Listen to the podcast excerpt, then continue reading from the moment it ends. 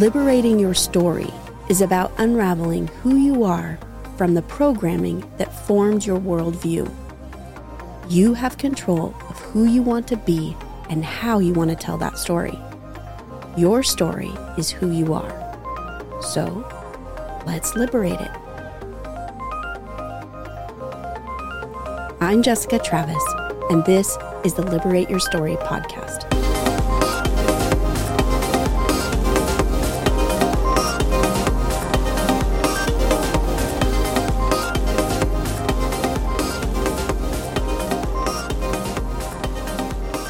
I lived a small story for far too long.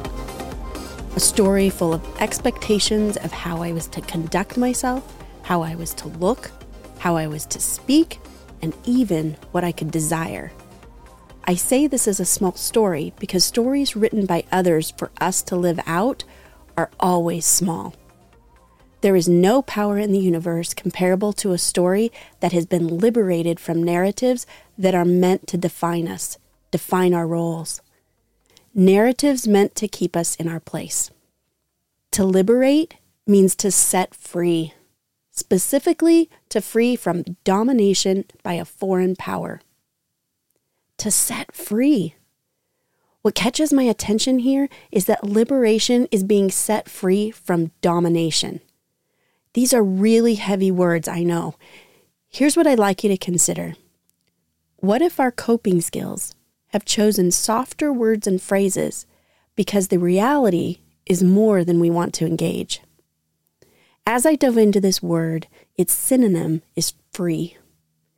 In the context of liberation, free implies a usually permanent removal from whatever binds, confines, entangles, or oppresses. So I just can't get away from the word liberate as a perfect descriptor for unraveling ourselves from oppressive ideology, beliefs, and practices. This definition also stirs up a different type of response within me when I see myself or others in need of liberation from the systems and beliefs that keep women small and secondary. Many of us have participated in a belief system that was patriarchal, misogynistic, and oppressive at one time or another. For me, it was my religious system. It formed for me a God that needed me to be second for the reason of order. It convinced me I was a weaker vessel that caused and causes men to sin. It formed a path for me of support and dependence rather than leadership and self agency. All of this is for the simple price of eternal safety from hell. But I kind of think that living that way is hell. It means I'm suppressing myself for the sake of holy order. I actually struggled with using the word liberate in this podcast. I value deeply the journey other humans have had in liberating from oppression, like slavery and dictatorships. I was struggling with equating my experience in religion with the tragedies others have had. I wasn't sure if linking these two experiences with the word liberate was the right thing to do. I had chosen, in part, to be in this community. Those who have experienced slavery have not. So I went to synonyms and other phrases to describe the experience of patriarchal leadership, misogynistic ideology, and oppressive social roles. And I also searched the antonyms to help me find new words. In the end, I came back to this word because it actually described the freedom from these experiences the best. Like I've been saying, our language really matters. When I look at what we are currently debating in America in regards to women's health, I land back at this word. If she is unable to make decisions regarding her body with the same equality as a man, then she has a foreign power, a power outside of herself that is making decisions on her behalf. This is a human rights issue. When women still aren't making equal pay for the same or more work, this is domination and inequality. When we have belief systems that designate one gender for hard work and one for nurturing work, according to the churches I attended, then we have a patriarchal system that is deciding our value and worth on our behalf. Both genders actually lose on this one, but that's a convo I have planned for another episode.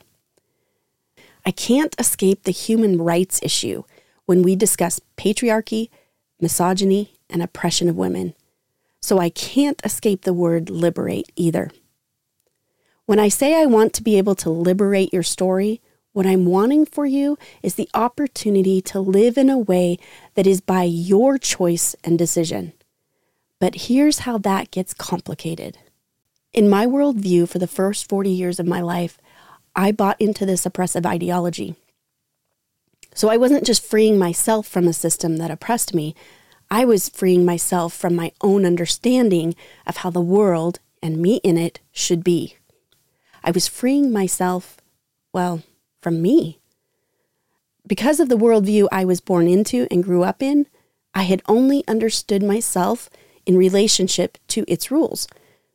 Men work outside the home, women work inside the home. Men can be teachers, and women can be silent except to children.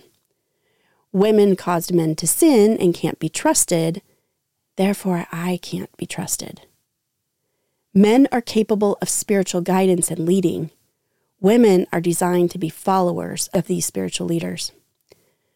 My body belongs to my future husband, therefore, it is not my own. And since I can't really be trusted at my core, I need to hide it so as not to cause one of these spiritual leaders to stumble or sin. And I needed to make sure I did not listen to or respond to any bodily desire I had since I couldn't be trusted. These are just a few examples in my worldview and life context from a very young age. Because I only knew this one worldview, it was the one I not only lived in, but it was also the one I planned my future self within. This small box became the parameters of how I understood myself, where I fit in the world, and how I viewed genders. I happened to marry a man who was a bit less confined than I was. He didn't grow up with all the same worldviews that I had, particularly in regards to women, but we agreed on enough to make a Christian marriage work. But he treated me differently than I was expecting. He didn't understand why I had a problem with women teaching men. He didn't want me to do anything out of duty. He wanted to know what I wanted in life. I wasn't expecting this experience, and it started to challenge what I believed about myself and women's roles. He had a worldview that was just a bit broader, a bigger box than mine. It actually didn't feel very good at first. When we begin to expand or experience someone else's more expansive worldview, it can feel unsafe. It can feel wrong. It can feel scary. I had a small box, but safe box to live within. So, although I was contending with an ideology that was oppressive, I was contending with my safety. Liberation doesn't always feel like a thing that we want. Liberation doesn't always feel right. Liberation doesn't always feel like the answer to our inner conflict. It's just too unknown for some of us. My husband was a pastor for 10 years in three different congregations. So, being a pastor's wife was my identity during those years. Of all the roles to play, this was it. Everything I had been hardwired for was culminating into this one role, and it nearly destroyed me. I lost any sense of who I was because the role was deciding who I should be. I lost a sense of my desires because the purity of heart and body was the example I needed to be. It's the one job in the world that a husband can interview for that also requires an evaluation of his marriage, parenting, wife, kids, money management, and what he drinks. I was being interviewed too. My daughters and their behavior were being interviewed. Now, I'm not here to rant about being a pastor's wife, truly. I'm trying to paint a picture of how culture, worldview practices, and beliefs, the ones we buy into, can create such oppression that we are no longer free, not even from ourselves. The curious person that I am had many questions in the midst of this life. My husband and I had a question we would ask together on various topics from theology to dreaming our life plans. We would ask, What if? This little question was my lifeline to liberation. It allowed me to keep expanding how I thought and how I dreamed. It kept curiosity at the forefront. So, what if you could be curious about just one thing that sits outside your current worldview? Exploring your world, your life, and yourself with a simple what if could change how you view yourself in macro and micro shifts. Liberation won't feel good if you aren't wanting it. And liberation isn't possible without expanding our current vantage point. I expanded with each new question. Sometimes they made those monumental shifts that altered how I made a decision or who I had relationships with. But sometimes it was just about acknowledging that I desired something, like choosing a different coffee drink at Starbucks. Remember that liberation is about freedom from domination. When we have dominating ideology or practices that keep us small or held back, then we must find the sacred space of macro and micro shifts that usher us into our liberation.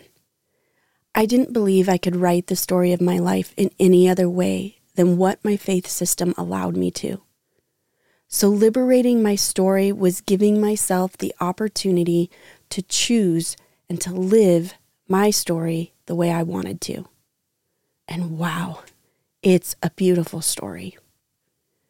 I feel as though I've moved from a black and white silent movie with subtitles to an augmented reality game on my daughter's Oculus.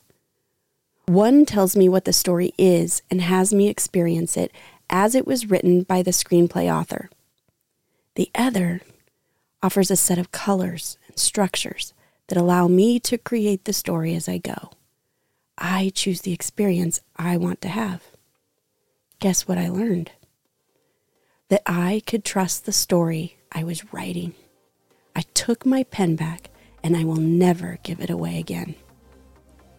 I am a magnificent creation of talent, thought, and life, forged by my own doing. I am a liberated story because I chose the story I wanted to live. I faced the powers that be and freed myself from a narrative that kept me small. What story will you live? When you liberate your worldview, you liberate your story.